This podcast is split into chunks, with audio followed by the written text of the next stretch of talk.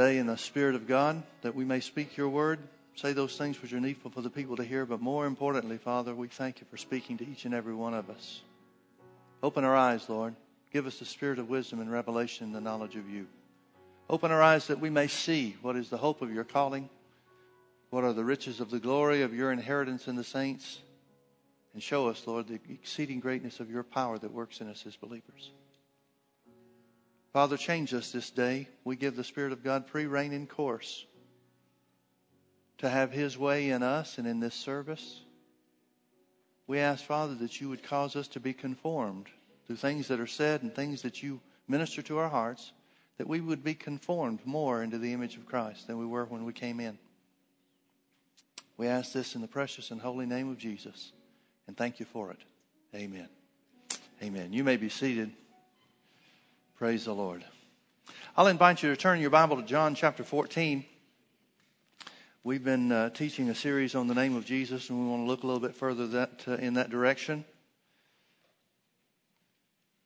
Now, as you turn to John chapter 14, let me um, um, mention again, I know I've said this before, or at least said parts of this before, but um, the, these, uh, these chapters, John 14, 15, and 16, are, are very, very precious and dear to me, and and uh, and and there's I'm aware that there are things that are there that I haven't seen yet.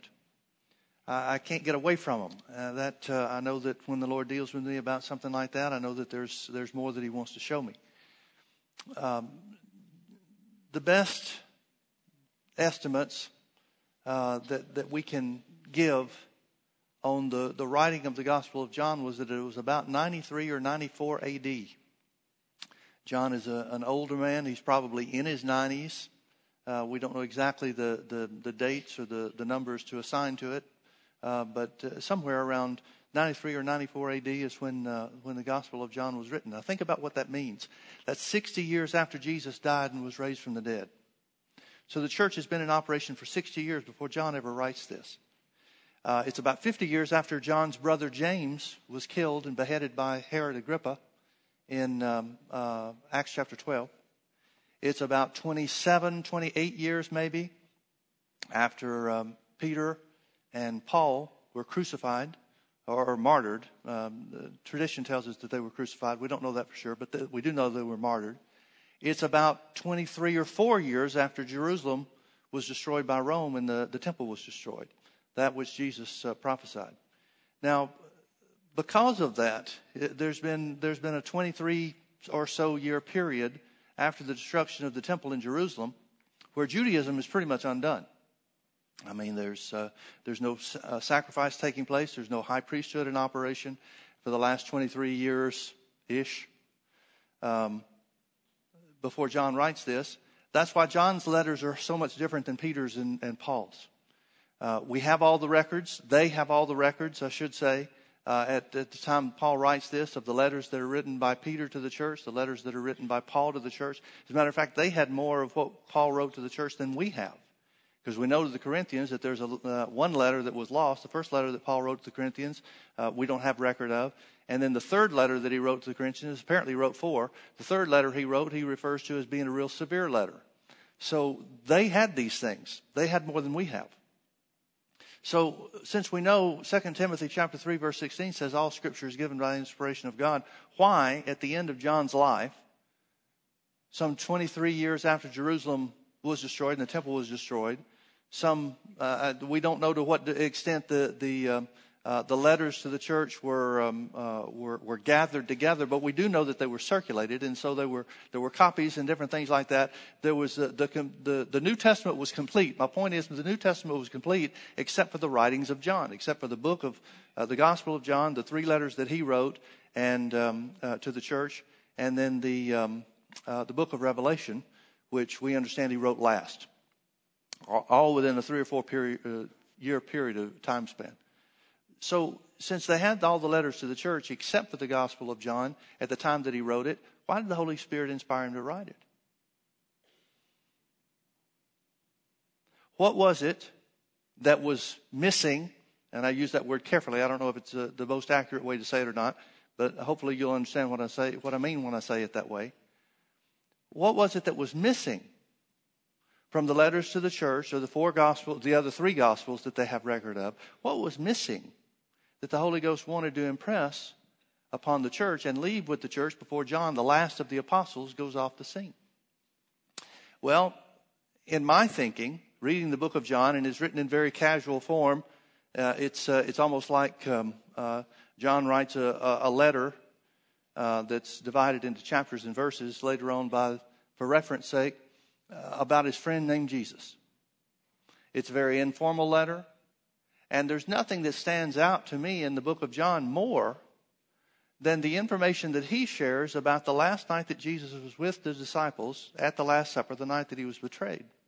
And that's what's contained in the 14th, 15th, and 16th chapters of John, the gospel that bears his name. Now, the 14th, 15th, and 16th chapters of John, there's one theme, and that theme is because I go to my Father.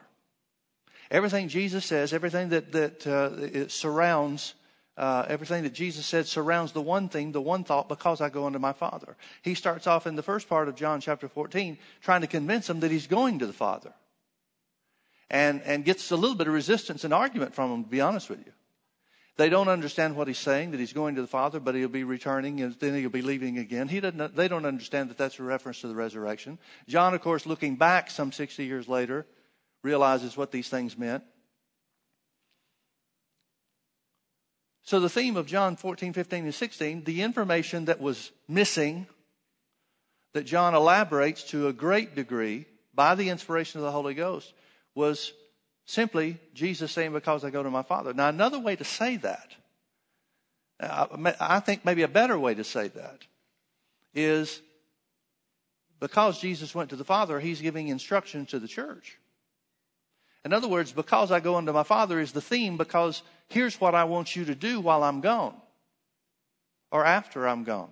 So John 14, 15, and 16 is really Jesus' first and most significant instructions to the church about what to do after he's gone. And nothing stands out in the 14th, 15th, and 16th chapters of John in that instruction he gives to the church more than the use of his name. John gives us information about what Jesus said about his name that none of the other gospel writers gave us. Now we know that the name was important because the gospel writers, the other gospel writers, identify the name of Jesus and the use of the name of Jesus during his earthly ministry. But John 14, 15, and 16 is about Jesus saying, Here's what I want you to do with my name after I'm gone. And none of the other gospel writers give us that. Paul gives us some information about the name that was given unto Jesus. Philippians chapter 2, for example, says, Because Jesus came and became obedient unto, unto, death, even the death of the cross, wherefore God has highly exalted him and given, given him a name that is above every name. That at the name of Jesus every knee should bow and every tongue should confess that Jesus is Lord. So we've got information about the name. We see the use of the name, but John, uh, the, uh, the, book of Acts tells us how the early church used the, the, uh, the name of Jesus. But without John 14, 15, and 16, how would we know that they knew to use it? I mean, we're left with what the, much of the modern day church says, and that is, well, they had something we don't have. Well, everything that they did, all the miracles that they did that so much of the church world says passed away, were done in the name of Jesus as clearly identified in the book of Acts. So if, if the, the, the, miracles and the signs and the wonders that they did were only for them and not for us, but they did them in the name of Jesus, then the name of Jesus has to be different now than it was then. See, the church says, well, it was because they were apostles. That's the one thing that Peter identified was not the case when he used the name of Jesus in Acts chapter 3. He said, Why do you look on us after they healed the man at the, the crippled man at the beautiful gate? Why look ye on us as if by our own power, our own holiness, we had made this man to walk? Now, those are the two things that the modern day church says that the early church had that we don't have. The apostles had some special place with God, which would be a holy place, or they had some special power that we don't have, and Peter said on both of them, that's not it. Well, he ought to know, shouldn't he? Now, I know it, it contradicts a lot of theologians today, but I'm going to go with Peter since he was the one involved. He said it's not by our own power, it's not by our own holiness, it's by the name of Jesus. Well, if it was by the name of Jesus that they did the great works, if it was by the name of Jesus that they did the miracles, and the name of Jesus never changes, Jesus Christ the same yesterday, today, and forever, Hebrews says, then why can't we do the same works that they did? We can and should. So let's look at some things. Let's look at about five verses of Scripture, five different uh, places where Jesus identifies the use of his name for the church after he's gone. John chapter 14, beginning in verse 12. Jesus said, Verily, verily, I say unto you, he that believeth on me, the works that I do shall he do also, and greater works than these shall he do, because I go unto my Father. Verse 13, And whatsoever you shall ask in my name, that will I do, that the Father may be glorified in the Son. I can't read this verse of scripture without making the, the same uh, explanation that I have before. And forgive me if you're getting tired of hearing this, but I want it to sink in. The word ask is not the word request. If you look this word up in the Greek, it means to call for, to require, to demand. It's a legal term. It's the same demand that you uh, would, would uh, make of the bank when you write a check. You're exercising rights according to a contract. It's a legal relationship. That's what Jesus is saying. He's not saying, here's what you'll ask of God in my name. He's saying, here's what you'll demand as your rights and privileges. Here's what you'll do. Here's how you'll place a demand on your rights and privileges, your legal rights and your legal privileges, which belong to you in my name. Whatsoever you shall call for, require, demand in my name, that will I do. That the Father may be glorified in the Son. I wonder if Jesus is still interested in glorifying the Father through his name today.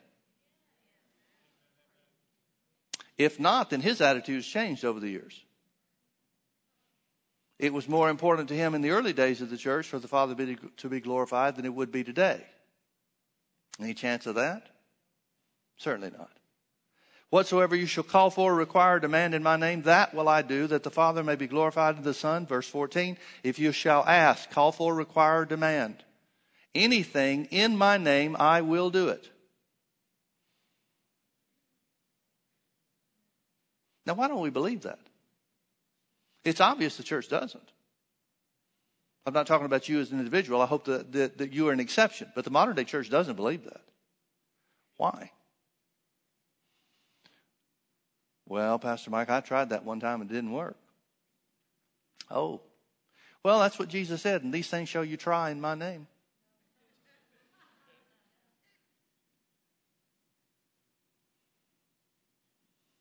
I think that's what happened a lot of times. We've tried things to see what God would do. That's not operating according to the legal rights and privileges. You don't write a check to see what the bank's going to do.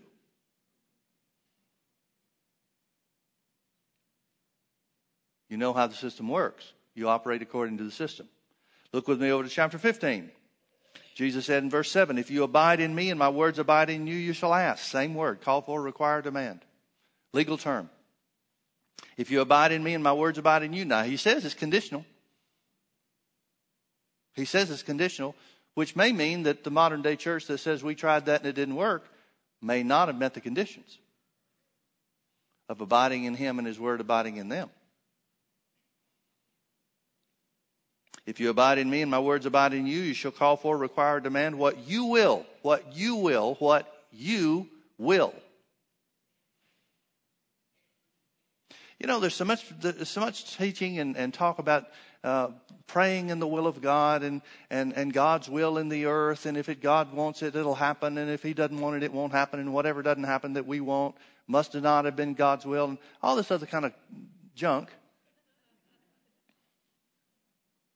When that's not the way Jesus talks at all. Jesus said, If you abide in me and my words abide in you, he's talking about relationship and knowledge. Relationship and knowledge. You shall ask what you will. Well, how do we know that what we will is what God wills? Because if His Word abides in you, you already know His will. His Word is His will. Folks, I got to tell you, once you start learning what the Word says and, and accept it as truth, it cuts down a lot of, on things you need to pray and ask God about. If you abide in me and my words abide in you, you shall ask what you will, and it shall be done unto you. I want to attach verse 8 to it, even though it doesn't have this word ask. But it tells the purpose from God's standpoint, from God's perspective, about you receiving what you will if you meet the criteria. If you abide in me and my words abide in you, you shall ask, demand what you will, and it shall be done unto you. Herein, Herein, in other words, it being done unto you, is the reason that my Father is glorified, that you bear much fruit, so shall you be my disciples. Now, notice that phrase, that you bear much fruit. Now, what would we identify as the fruit bearing reason? Well, he just said, If you abide in me and my words abide in you, you shall ask, call for, require, demand anything in my name, what you're, literally what you will. That seems to include anything and everything. And it shall be done unto you. And that's what glorifies God, that you bear much fruit.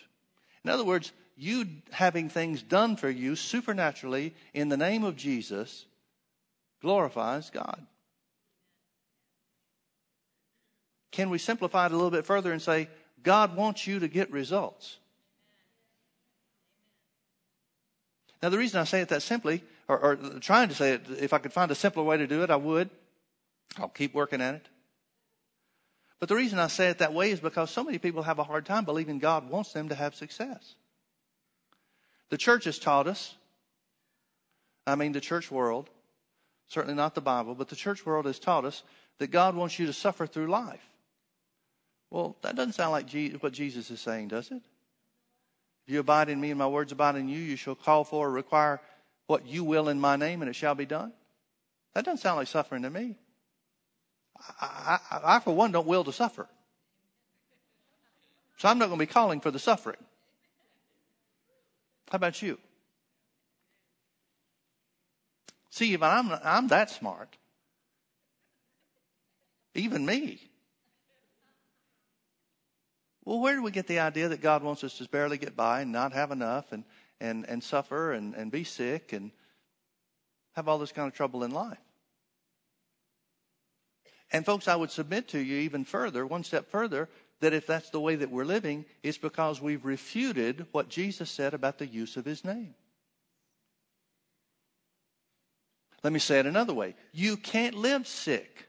You can't live unsuccessful. You can't live without enough if you're effectively using the name of Jesus and glorifying God. Now, don't get me wrong. There are times, all of us go through times, all of us go through situations where, where our faith brings into reality that which we're believing for. For example, if you, if you had no need for healing, why would you call for or require it in the name of Jesus? So there are times, there are periods. But we should receive what we're looking for. We should receive what we're calling for in the name of Jesus, shouldn't we? That's what Jesus said. And Jesus said that not just the calling for and the walking by faith glorifies God, but you getting the results of your faith in the name of Jesus glorifies God. Look with me over to verse 16. Jesus has not changed subjects. He's talking about the same thing. He's just explaining it a little bit further. You have not chosen me, but I have chosen you, and I've ordained you that you should go and bring forth fruit, and that your fruit should remain. Now, notice the next, and, and please remember that the, the uh, original Greek text that this was written in didn't have any kind of punctuation in it. Although I'm not saying the punctuation is wrong in this case, there's no way to know. But notice that after Jesus makes a complete, st- complete statement, let me say it again. You have not chosen me, but I've chosen you and ordained you that you should go and bring forth fruit and that your fruit should remain. Period. Now, the margin or the um, uh, my Bible, the King James, has a colon there because there's an, an additional thought, but the thought is complete. He's just tagging on something at the end, and notice what he tags on at the end. He says, "That whatsoever you shall ask, same word, call for, require, demand, in my name, or I'm sorry, of the Father in my name, He may give it you." Now, there's two things, two ways that we already see that Jesus is talking about the operation of his name. One way, he says, whatever you call for or require in my name, I'll do it. Now he says, whatever you call for or require of the Father in my name, he'll give it to you. So not only is Jesus backing up his name, but the Father is, uh, uh, uh, the Father's ear is open to the use of the name too. So you've got God and Jesus working on your side when you use the name of Jesus. Now, this, this scripture has always troubled me, or, uh, well, always, until recently has given me a lot of trouble. Because it seems in the way that it's constructed, the sentence construction, and, and that's not always uh, accurate as far as the translations are concerned. But I've done a lot of study, and this is one of the verses that I've studied because it did trouble me. And the sentence construction is accurate according to the original text. Now, here's the problem that I have with this verse. Jesus says, You've not chosen me, but ordained me, or uh, you've not chosen me, but I've chosen you. And I've ordained you that you should go and bring forth fruit. Now, the word ordained makes people think about ministry gift, ministry offices. He's not saying you're apostles. I've chosen you to be apostles, and nobody else will stand in that place. He's talking about I've chosen you for a relationship. I've chosen you for a relationship. He's not talking about ministry office. John's not writing according to ministry offices. He's writing about his friend Jesus and what Jesus told his friends. So when he says, You've not chosen me, but I've chosen you and I've ordained you for one purpose. Here's what God has called you for. Here's the reason that you're saved that you should go and bring forth fruit. That you should go and bring forth fruit. And then, the, then he tags it on the end. Oh, not only just fruit, but fruit that remains. And then he tags this statement on at the end that whatsoever you should ask the Father in my name, call for a require, demand of the Father in my name, he'll give it to you. Another translation helped me out with this because it says it this way You've not chosen me, but I've chosen you and ordained you that you should go and bring forth fruit and that your fruit should remain. So, as fruit bearers, whatever you call for or require in my name, uh, of the Father in my name, he'll give it to you. In other words, the fruit isn't just because you use the name of Jesus, the name of Jesus belongs to the fruit bearer. Now, the devil's going to sit on your shoulder and say, Well, yeah, that leaves you out. Because you're not bearing the fruit that God wants you to bear. That's, that's missing the point, folks. Every child of God is a fruit bearer. I think what's happened so often in us, I, I, know I'm tempted with this too, is that we try so hard to bear fruit. Fruit is just the natural result of abiding in Jesus.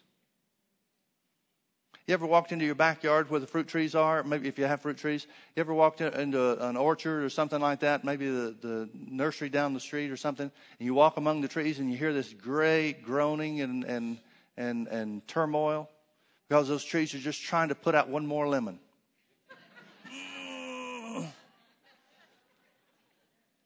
Yet that's the way we as Christians seem to live. We see things like bearing fruit and we think, oh, we got to bear fruit. It's such a hard thing. We got to bear fruit. So we're struggling to bear fruit. Folks, if you're abiding in Him, He's the vine, you're the branch. It's a natural byproduct.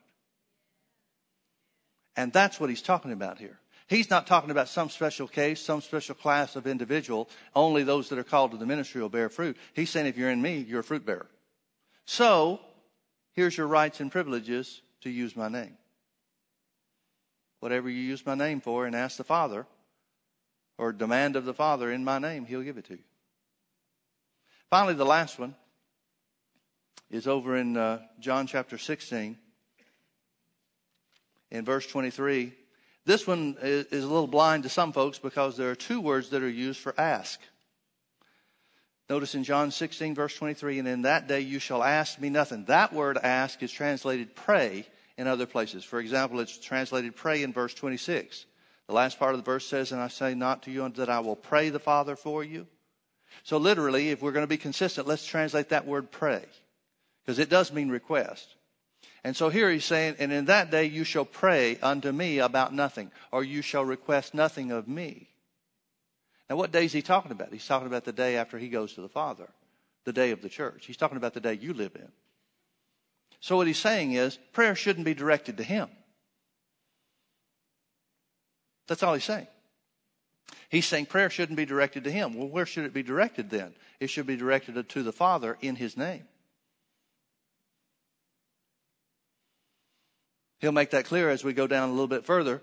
And in that day you shall pray or ask me nothing. One translation says no more questions because he's been the one that's been their, their uh, um, Wikipedia for the last three years. He's been their walking Google site. Whatever they needed to know, they asked him.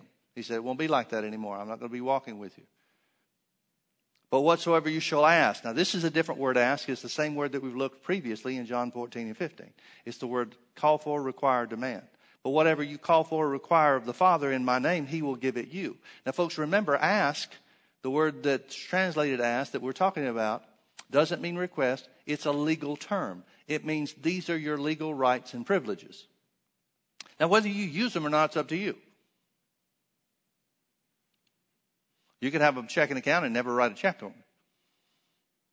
Your bills could go unpaid with a bank full of money or a checking account full of money and never write a check. You have a legal relationship with the bank, you have legal obligations, or they have legal obligations to you because you put your money in their hands, in their care, in their trust, but you don't have to use them. In the same way, the church doesn't have to use the name of Jesus.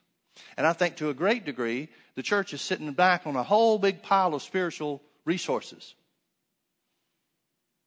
and not placing any demand on them and complaining about why we're so broke, why we're so defeated. Why is God letting this happen to me? When the resources in the name of Jesus are sufficient, if we'll just place the demand based on our relationship, our relationship, rightful relationship with God and His Word, if we'll just place a demand on those resources by using the name, Jesus said, it's just Jesus, believe Him or not, but Jesus said we'd get results. It amazes me why the church would rather listen to somebody's excuse rather than what Jesus said. because so often that's what's happening in the modern day church. The church is making excuses for why it doesn't work. Well, if it's not working, shouldn't we find out why? Rather than just saying, well, it's not the will of God or God has a different plan or God's trying to teach you something. Well, yeah, God is trying to teach you something. That's why the Holy Ghost had John write a book.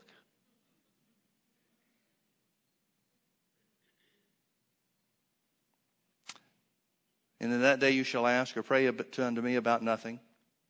Verily, verily, I say unto you that whatsoever you shall ask the Father in my name, demand of the Father in my name, he will give it to you. Now, again, this doesn't have anything to do with attitude. It has to do with legal rights based on a relationship. Now, folks, why is Jesus saying it again? He's already told them that we'll use his name to do the same works, that the Father may be glorified in the Son. He's already said if we abide in him and his word abides in us, we'll make a demand on whatever we will, and it'll be given to us, and the Father's glorified by us bearing fruit. He's already told us that uh, we didn't choose him, he chose us and ordained us, set us forth, set us apart to bear fruit, the fruit that remains. And as fruit bearers, whatever we call for of the, in the name of Jesus, the Father will do it for us. So now, why is he saying this? Because he's showing them a different part of the relationship. Everything about the, the things that John tells us in the name of Jesus are about two things it's about relationship and knowledge. That's what the word abiding in you is. It brings knowledge to you of not only what God wants, what God wills, what God has determined to be his plan for your life, but also knowledge of what Jesus has already accomplished. That's everything about the New Testament. It's what Jesus has done for us, therefore, what God wants for you. That's the reason the New Testament is given to us to bring knowledge of what Jesus has done and what God wants. That's it. That's the Bible in a nutshell. And everything that Jesus says about the use of his name comes down to those two things relationship and knowledge. If you don't know what's yours, you can't use it. You ever put your you ever put your winter coat on first time in the winter maybe and stuck your hand in the pocket or found a little place where you had some money tucked aside and didn't know that it was there? Pleasant surprise. Twenty dollars in my pocket, didn't know it was there. Well, it was mine all the time, but since I didn't know it was there, I couldn't use it. Right? What you don't know, you can't use. Why is he saying this this time? Because he's talking about a different aspect of the relationship.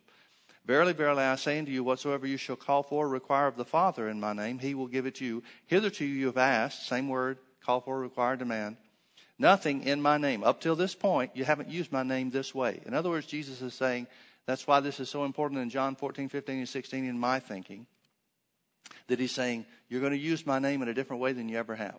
Now remember how they've used it. They've cast out devils in his name. They've healed the sick in his name. In Luke chapter 10, the 70 went out and found out that not only did it work in the things that Jesus specifically said that they should do, like preaching, teaching, and healing, but they came back and said, even the devils are subject unto us in your name. So they're experienced with the power that's in the name of Jesus. Yet Jesus is saying, there's a different use in my name from this point forward.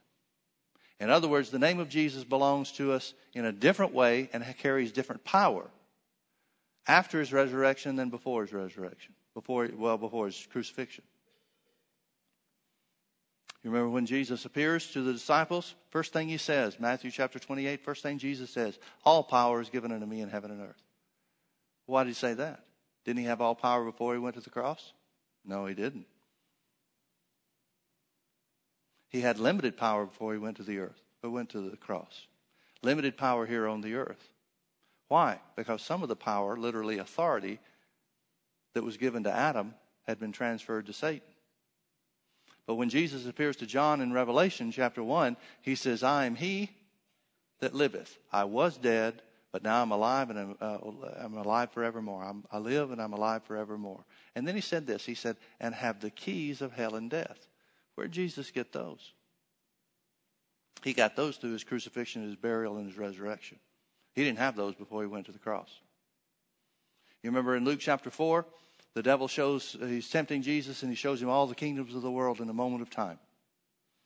You remember? He says, All these I'll give to you, and the authority therein, and the glory that they carry, because that's been delivered unto me. Where did the devil get it? God did not create the kingdoms of the world or give man the idea about government, self government, in order to put it in the hands of the devil. Where did that come from? That was part of the authority that was transferred to Satan when Adam and Eve fell in the Garden of Eden. They were the ones that had dominion over all the works of God's hands, but they lost that because they obeyed Satan. Now, Jesus has come back and gotten a great deal of that back. Not all of it. Because the devil has, still has a lease, but his lease is running out. The devil still is in control of world governments. Shouldn't be too hard to figure that out. Just open your eyes and read the news. That's why we have a responsibility as Christians to vote right. To vote as Christians, not vote as a political party. Now, it used to be a lot easier. Jesus told us very simply how world governments work. He said in two times in his earthly ministry, in Mark chapter 10 and Luke chapter 22, he used this example both times. He said, those that exercise authority over, one time he says, those that exercise authority over the Gentiles. Another time he said, those that, that are kings of the Gentiles. In other words, those that are given places of authority in world governments exercise lordship. The word lordship is the word control. So, since we know it's in the devil's hands, how do we know how the devil operates? The devil operates through world governments to gain control. Jesus said, But in my kingdom, it's not that way. In other words, here's the difference. He said, In my kingdom, the one that's the greatest is the one that serves the others. So all you got to do is look in political situations. Every political issue should be governed by what Jesus said about it. We know first and foremost that the, that uh, earthly governments, world governments, are in the hands of the devil. Doesn't mean everybody that's a politician is an evil person. I, I know of two that aren't. now, there may be a little bit more than two, but they're sometimes hard to find, though, aren't they? Doesn't mean everybody's a bad guy that's in politics, but the system is governed by the devil. And anything that exercises or takes control from the individual is the devil's way of stopping God's plan in the earth. Anything that takes more money out of your pocket is the devil's agenda to rob you from doing what God might want you to do with your money. I don't, it's, it's amazing to me why it isn't that simple for folks. But I guess the reason it's simple for me is because I live my life, every part of my life, as much as I'm able, as much as I know to, by what the Bible says and not by what other people want me to do. I just refuse to let anybody do my thinking for me. And I learned that by listening to wrong teaching from theologians. When I saw that what they said was contradicted by what the Bible says, I decided early on, I'm not going to let somebody else do my thinking for me. Now, you choose for yourself. I mean, here it is, election time. You know, it's important for me to say things like this to increase my hate mail. Because some people, no matter what you say, no matter what you do, they're going to be more Democrat than they are Christians. Some people are going to be more Republican than they are Christians. It used to be, when I was a kid, you could tell the difference in the two parties. Now everybody wants to control you. And the devil knows how the system works. Have you ever noticed that right before the election, you get all these TV ads? Everybody's standing up there, the governor's standing up there telling you what a good job he's done. You know why the devil does that? Because he knows most people are ignorant on the issues. And so he's trying to sway people with something that looks good for the moment. And he works the same way spiritually. If you're not knowledgeable about what the Bible says on any subject, he can take advantage of you. And at your own will, can bring you into bondage. And that's what's happened to a great degree in this country. That's where we are now. Look at what's happening around us. We've got ISIS beheading Christians. And we've got the government telling us Islam is a religion of peace. This is not true Islam. Yeah, it is. And all you got to do to figure that out is read the Quran. Yeah, but Pastor Mike, you don't understand the Quran. The Quran has competing verses. Yeah, that's right. The peaceful verses were up front before Muhammad ever gained control. The, the violent verses are the later ones that were written. Not that he wrote anything, he was illiterate couldn't read or write. But people wrote down things that he said during his lifetime, and the violent verses are at the end. And the law of the Quran is the later precedes the earlier. So anybody that wants to use the peaceful verses and say Islam is a religion of peace doesn't know the Quran. Or at least they're, or maybe they're just trying to lie to you to fool you, take advantage of you. Now that doesn't mean all Muslims are evil people. Doesn't mean uh, that, that there aren't peace-loving Muslims. There are a lot of Muslims that don't live by the Quran, just like there are a lot of Christians that don't live by the Bible. But that has nothing to do. I'll let that sink in a few minutes. But that has nothing to do with the basis of the religion. Islam is not a religion of peace. But look what's going on around us. We've got Hollywood telling us, Oh no, that's just a, a poor representation. Those are just a few right wing nuts. Those are just the extremists. Well, the extremists are the ones that are controlling stuff. Where is the moderate Islam voice?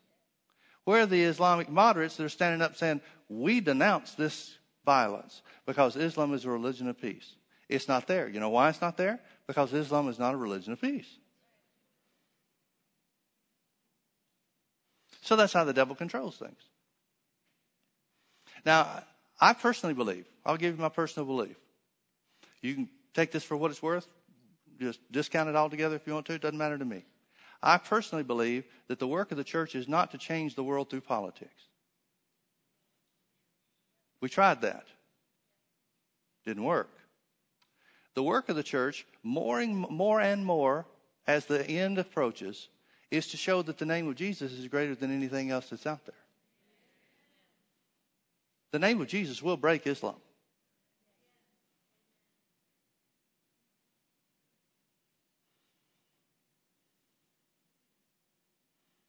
I believe the name of Jesus now is sufficient to overcome anybody that wants to behead them. Paul talked a lot about those that were martyred who didn't receive their deliverance. Not that it wasn't available to them, but they chose not to accept it, that they might have a better resurrection. Folks, if the name of Jesus, you remember when Stephen was stoned? When Stephen was stoned, he looked up and he saw Jesus standing on the right hand of the Father. Since the Bible says that when Jesus was raised with God in heaven, he was seated at the right hand of the Father, what do you think Jesus was standing up for?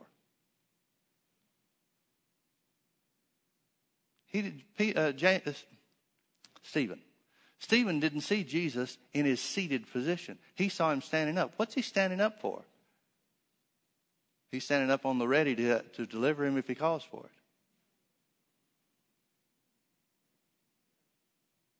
I think the name of Jesus is going to be used more and more at the end, the closer we get to the end, to show the power the exceeding greatness of God's power over anything and everything the devil can do. That's, now, I, I realize that I'm open to criticism here on this issue. I realize somebody could say, well, Pastor Mike, it's easy for you to say, standing in southern Orange County in a nice, warm or cool building, lights on, everything's comfortable. It's easy for you to say what somebody could do in the name of Jesus is if they were facing beheading. And you're right, it is easy for me to say. But I don't say it based on what I, I think. I say it based on what Jesus said about the use of his name. I'm not even saying that I would have the wherewithal to use the name of Jesus in that situation, but it doesn't change the truth. The truth is, Jesus said, whatever you call for or require in my name, that's what I'll do. Now, folks, I got to tell you, if somebody's standing over my head with a, with a sword on my neck, I'm going to use the name of Jesus.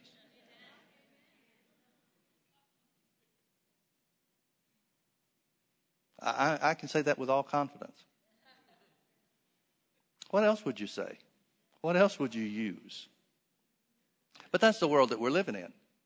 See, folks, we can't just say, okay, let's pray a prayer in the name of Jesus that, that the earth just gets better, that people just start doing better. You never see Jesus commission the disciples to force his name, the use of his name on somebody that didn't want to receive. Never. Well, in the same way, you can't force on those that are committed to do evil or committed to sin, you can't force the name of Jesus to change them. You're never going to change the homosexual community by politics. You're never going to change the ideas of people that want to control the country through politics just by using the name of Jesus. But you can use the name of Jesus in individual situations in your life to overcome whatever is going on. You've heard me tell the story about John Lake, how that uh, in Africa, and uh, it was about 1911 ish, somewhere around there, I think. Um, no, no, that's not right. It was a little later than that. Anyway, in the uh, the early part of the 1900s, John Lake was in South Africa, and there was an outbreak uh, of uh, uh, some kind of plague that uh, that broke out. And America, it was so great that America sent the Army Corps of Engineers and medical doctors and teams and stuff like that to Africa to uh, to help and oversee the thing. Well, when they got there, they found Lake, John Lake, who was had been ministering in South Africa for, for a number of years to that point in time. They found him walking among the people without any kind of mask or protective gear or anything like that. And he's ministering to the, to the people and, and stuff. And the doctors saw him, saw him walking around there for a few, uh, you know, over a course of a few days, maybe a week. And when they first saw him, they thought, well, this guy, he's, you know, going to contract this himself and he's going to die. And, and, you know, here's the ignorance of the people over here not knowing what to do about this disease. And they saw that he never got sick. And so one of the, the doctors, the research doctors that was part of the team, asked him, he said, What kind of immunization do you use? And he said, Romans 8 2. Well, you could well understand that the doctor didn't know what Romans 8 2 said. He said, What are you talking about? What, is that referring to? He said, The law of the Spirit of life in Christ Jesus has made me free from the law of sin and death. He said, What does that mean? Well, when people were dying of this, this plague, there would be this uh, froth, this bloody froth that would come over, up from their mouth, uh, sometimes from their eyes too. And, uh, and it would be just teeming with these, uh, these bacteria and germs and, and so forth, this virus. And so what he would do, what Lake did, is he just took a slide and he scraped off the, um, uh, some of the stuff from the, the person's mouth that had just, just died. And so then he, he put it under the microscope and they saw that it was just teeming with these germs and, and all this kind of stuff. And then he took it, took the slide out from under the microscope and wiped it in his hand.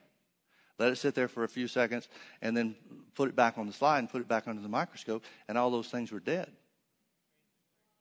You've heard me tell that story. I've used that story over and over time, many, many times. You know what, what I just found out this week or was reminded this week, had forgotten it, remember hearing it years and years ago, 20 years ago but had forgotten that plague was the Ebola virus. Isn't that interesting? And here we go again. So you get situations like that. It's the name of Jesus. Now, Romans 8 2 is all about being in the name of Jesus. The Spirit of life in Christ Jesus is another way of saying in the name of Jesus where he said, The Spirit of life in Christ Jesus has, uh, the law of the Spirit of life in Christ Jesus has made me free from the law of sin and death. That's simply saying, being in Christ has set me free from the power of the devil. He's talking about relationship. He's talking about relationship. Now, you think I've lost my place, but I'm still over in John 16. Because that's what Jesus is saying about his name. The use of his name is in a different way concerning relationship. Verse 23, and in that day you shall ask me nothing. You shall, not pray about, to me about anything. Verily, verily, I say unto you, whatsoever you shall call for, require, or demand of the Father in my name, he will give it you. Hitherto, up till now, have you asked nothing in my name. Ask, call for, require, demand, and you shall receive that your joy may be full. Now, folks, realize that Jesus wants your joy to be full. I, that's hard for some folks to, to comprehend that God wants you to be joyful. God wants your life to be filled with joy and happiness. Whatever is in your life that's making you unhappy, God's not behind it. In fact, He wants you to live in victory over that. Notice in verse 25, he said, These things have I spoken unto you in Proverbs, but the time comes when I shall no more speak unto you in Proverbs, but I shall show you plainly of the Father. When is that time? John remembers being baffled and, and kind of uh, confused about some things that were being said 60 years earlier, but now when he writes, he, he realizes clearly and has realized for a number of years. This is what he was talking about. This is what he meant. And folks, I believe that's why the Holy Ghost inspired him to write and tell us, so that we'd see plainly. Verse 26, at that day, talking about the day of the church, you shall ask in my name. And I say not unto you that I will pray. Here's a different word. Here's the same word translated in verse 23, ask the first time.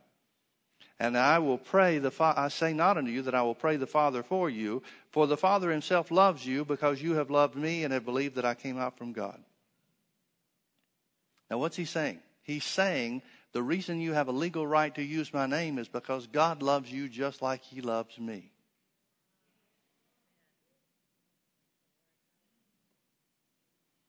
Now remember when Jesus said, when he started off, he said, Whatsoever you shall ask, call for, or require, demand in my name, I will do it. We could say from there, and we could prove it from, the, from other scriptures as well, but we can conclude from that that Jesus and his name are equal. If you use his name and Jesus does it, then the name equals the man. Peter said the same thing when they healed the guy in Acts chapter 3. He said it wasn't by our own power or holiness that we did this, it was the name through faith in his name, even by him does this man stand here before you whole. In other words, the name equals Jesus. The name equals Jesus. Now, how many of you have Jesus living in your heart? That means you've been baptized into the name of Jesus. The name of Jesus is not some good luck charm. It's not some magical phrase that we put at the end of our prayer to make sure God heard us or anything like that. It's not something that triggers a, a, power or a presence of God that we didn't already have. You live in the name of Jesus. Because Jesus lives in your heart just as real as your spirit lives in your body. You're pretty convinced of that, aren't you? That your spirit lives in your body? Well, if you're breathing, then you know that. It's just as real that Jesus lives in your spirit. So everywhere you go is in the name of Jesus. You can't do anything other than in the name of Jesus because he lives in you. He doesn't come and go. He doesn't depart from you when you mess up. You can't get away from him. Not that you'd want to.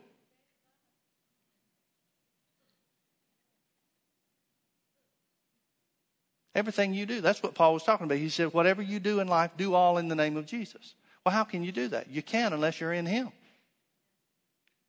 But once you're in Him, everything you do is in Him. That's why you've been ordained as a fruit bearer. Because you're in Him. That's why God doesn't have to look and say, well, you're a fruit bearer. You over here, eh, not so much. No, you're in Him equally. So we're all fruit bearers. And because we're fruit bearers, because the life of God dwells in us and affects our lives and affects our action, but affects every part of our lives, then we have a legal relationship with God, a legal right because God loves us just like He loves Jesus, a legal right to the use of the name of Jesus. Let me prove it to you. Turn back with me to Matthew chapter 16. Matthew chapter 16. Folks, I got to tell you, in some of this, I feel like I'm going around in circles. I feel like I'm saying the same thing in different ways over and over and over again. And I don't apologize for that because hopefully we'll say it enough times in enough different ways to where it'll dawn on somebody.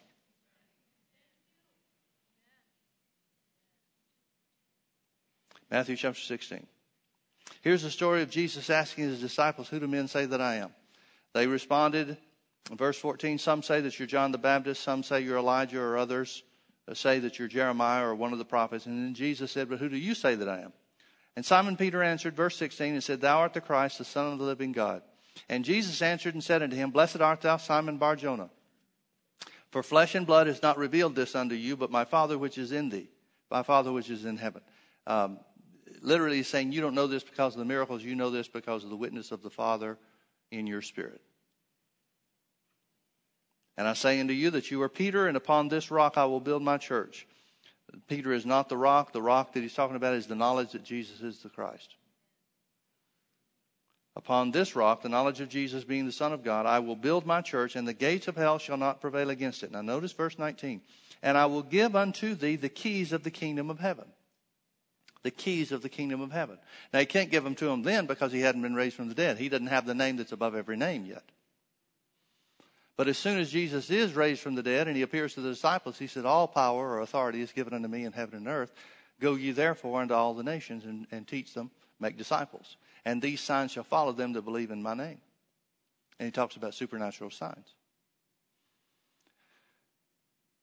So he doesn't have the keys to the kingdom of heaven yet to give them.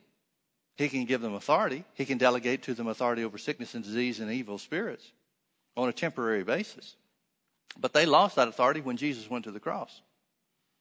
They didn't have the power to heal the sick when Jesus was hanging on the cross.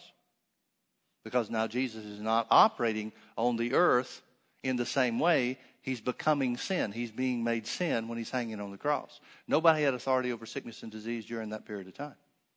So it was a temporary thing, a temporary mission for a, temp- for a specific purpose and specified time. So now he's saying, I'll give unto you the keys of the kingdom of heaven. In other words, after I'm raised from the dead, they had no clue, but Jesus, of course, knew. He said, after the resurrection, I'll give unto you the keys of the kingdom of heaven. Now, what are those keys of the kingdom of heaven?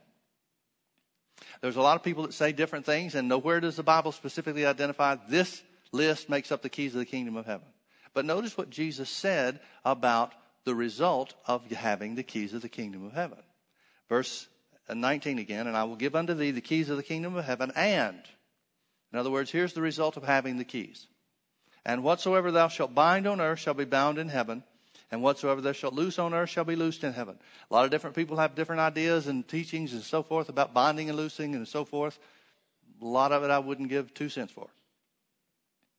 So rather than get into binding and loosing, binding just simply means prohibit or forbid. Loose simply means to allow. Let's take it from a, a, big picture standpoint and see what Jesus is saying. I'll give unto you the keys of the kingdom of heaven, and you'll have authority here on the earth. Nobody could argue that that's what he's talking about, could they? And you'll have authority here on the earth. I'll give unto you the keys of the kingdom of heaven, and you'll have authority here on the earth. Now, what do we know from other scriptures that we looked at, and even some of the things that we've looked at this morning? What's this, the, the, the key to authority here on the earth? The name of Jesus. So the keys of the kingdom have to include his name, don't they? I think it includes some other things too. I think it includes the Word of God, for example. But we could certainly say the keys of the kingdom of heaven includes the name of Jesus because it results in authority. Well, isn't that what Jesus is saying about the use of his name? Whatsoever you shall call for or require in my name, that will I do. Sounds like authority to me. If you abide in me and my words abide in you, what you shall ask whatsoever you will, and it shall be done unto you. He's talking about asking in his name as fruit bearers. Whatever you ask, call for, require in my name, that's what the Father will give to you. He's talking about bearing fruit. He's talking about using authority. He's talking about the exercise of his name, right? And notice that the Bible says, the Bible identifies very clearly that those are the keys to the kingdom of heaven. Now, folks, I got to tell you, I use keys here on the earth just like you do. And when we use the keys, let's, let's uh, stop and think about it. How many of you have, have um, cars that still have the ignition switch? You know, I've got one where you got the little key in your pocket and, and I don't have to touch anything, just, you know, go. But let's, let's go back to the, the few years ago where everybody had the key that you opened the car door with and the key that you put in the ignition. The key belongs to you and the car belongs to you, right? How much faith does it take to put the ignition, to put the key in the lock and turn the lock? Anybody stand there and, and pray and say, Oh Lord, please let this work? Of course not. You know why? Because we know what belongs to us. The car is ours. Now, you stick your key in somebody else's car door, it's not going to work. Right? But if we get the right car and use the right key, it works simply. It doesn't take special prayer. It doesn't take special effort. You put the key in the, in the lock, turn the lock, and it opens for you. Then you get in the car, put the key in the ignition, turn the ignition, and the car starts. You don't have to pray. You don't have to think, oh, dear Lord, unless you know you've got some, you know, some mechanical errors or issues with your car. You don't stand there and, and sit in the, in the driver's seat and say, Boy, I sure hope this works. Because you know what you have. You know the key is yours. You know the key fits in the car. You know the car is yours. And so it works. So when the Bible talks about faith in the name of Jesus, when the Bible talks about in Acts chapter 3, where Peter and John had faith in the name of Jesus, what does that mean? Does it mean that they had some special faith that nobody else can have? Does it mean they prayed some special prayer? Does it mean that, that, that there was just some special moment when the, the skies opened up to where it would work, but it won't usually do like that? It doesn't usually work like that, but at this moment, it worked like that. Is that what it means? No, they knew what they had.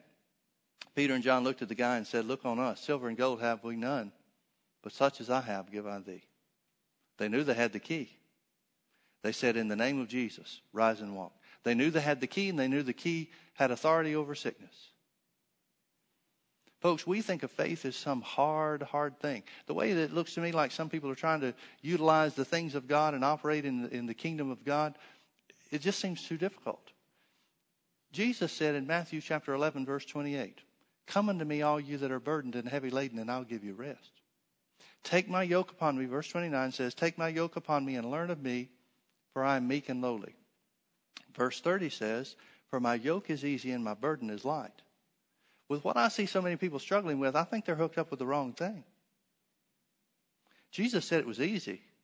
Now, the devil will tell you it won't work. The devil will tell you it's too hard. But Jesus said it was easy.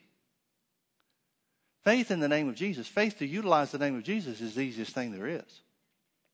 Simple.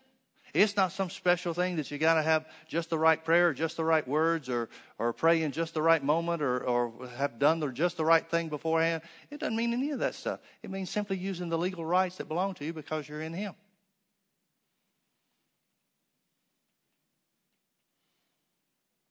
Now, I'll tell you this the church, the modern day church, has faith in the name of Jesus to forgive sins. But the same name of Jesus that forgives sins is the name of Jesus that heals sickness and disease. It's the same name of Jesus that delivers from the power of the devil. Why does it work so much easier where it comes to forgiveness of sins or getting people saved? That's what I mean by getting people saved is forgiveness of sins. Why does it work so much easier in that context than it does where sickness and disease or, or delivers from evil spirits are concerned? Because we haven't preached anything except the forgiveness of sins part. Faith comes by hearing, and hearing by the word. The modern day church has done a great job in preaching about the forgiveness of sins. If they'd put the same time and the same effort into preaching the power in the name of Jesus over sickness and the devil, it'd be just as easy to get people healed as it is to get them saved. It'd be just as easy to get people delivered as it is to get them born again. There's no way you can read the book of Acts and conclude anything other than the name of Jesus meant more to them than it does to the modern day church because they're using it all the time. Because they're applying it in the places that Jesus said to use it. It meant more to them. They went out and preached Christ. They're preaching the name of Jesus. Jesus told Ananias in Acts chapter 9 when it comes to the, uh, uh, uh, when he sent him to Paul, go lay hands on Paul that he might receive his sight. Ananias starts arguing with the Lord and saying, I've heard about this guy. He's brought much havoc on the, on the Christian church. Jesus said, Go your way, for he's a chosen vessel unto me to bear my name, unto kings and Gentiles, to bear my name. What was Paul's mission in the earth? To bear his name. What does that mean? It means exactly the same thing that Jesus said in John chapter 15 to you and me and the, the, other 11 disciples. Uh, you've not chosen me, but I've chosen you and ordained you that you should go and bear, forth, bear fruit, and that your fruit should remain. He's talking about bearing the name of Jesus. Everywhere you go, you bear the name of Jesus. We need to think like that. We need to think this is not just me doing my thing. This is me bearing the name of Jesus. Am I treating it in a worthy manner? And I, am I upholding the name of Jesus? Am I carrying the name of Jesus? Am I accompanying Jesus in such a way that bears his name with honor? We need to ask ourselves that question. Because you're just as commissioned as Paul was. You may have a different ministry work, may have a different purpose in life, but it's just as real as what he gave to Paul. You've been sent into the earth to bear forth fruit. Let's pray. Father, thank you so much for the truth of the Word of God. Thank you, Father, for the power that's in the name of Jesus, that which belongs to us because we are in Him. Hallelujah. Hallelujah. I want you to make a confession with me. Keep your eyes closed and your heads bowed. Say this after me I am in Christ. Therefore, I am a fruit bearer. I'm a believer in Him. Therefore, the works of Jesus are works that I do too.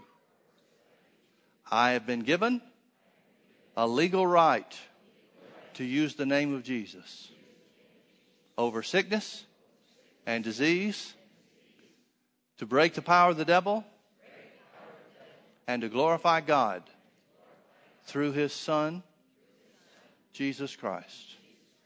When I speak and use the name of Jesus, things change. God backs me up. Jesus performs it, and supernatural works are realized. I do the works of Jesus because I am in Him. Amen.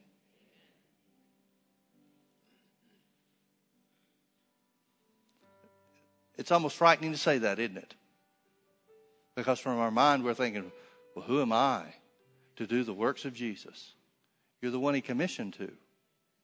You're the one that He commissioned to do those works. You're the one that He gave a legal right to use His name to do the same works as Him. Thank God for the name of Jesus. Let's all stand.